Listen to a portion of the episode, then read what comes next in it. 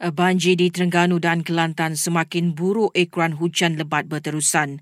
Dua negeri itu kini mencatatkan jumlah mangsa lebih 18,300 orang dengan hampir semua jajahan dan daerah terjejas. Dalam perkembangan berkaitan, Met Malaysia meramalkan negeri-negeri pantai timur mengalami hujan sangat lebat berterusan sehingga Rabu ini. Hujan lebat juga dijangka berterusan hingga lusa di sejumlah kawasan di Perlis, Kedah, Perak dan Johor. Laluan di antara Bukit Besi dan Ajil DLPT2 di Terengganu masih ditutup ekoran tanah runtuh.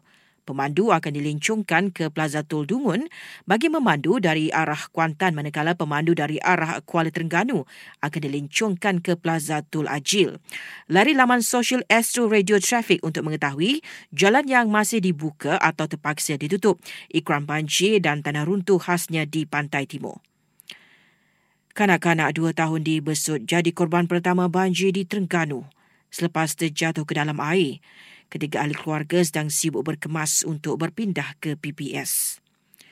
Pencarian mangsa tanah runtuh di Batang Kali disambung semula pagi ini. Selepas operasi terpaksa dihentikan malam tadi ikran cuaca buruk. Setakat ini 24 mayat mangsa sudah dikenal pasti dan dituntut ahli keluarga manakala sembilan masih hilang. Hari ini genap sebulan PRU15 berlangsung yang menyaksikan buat pertama kalinya kerajaan perpaduan dibentuk. Hari ini juga akan berlangsung sidang pertama Dewan Rakyat di bawah kerajaan pimpinan Perdana Menteri Datuk Seri Anwar Ibrahim. Antara agenda utama adalah bajet mini dan usul undi percaya terhadap Datuk Seri Anwar.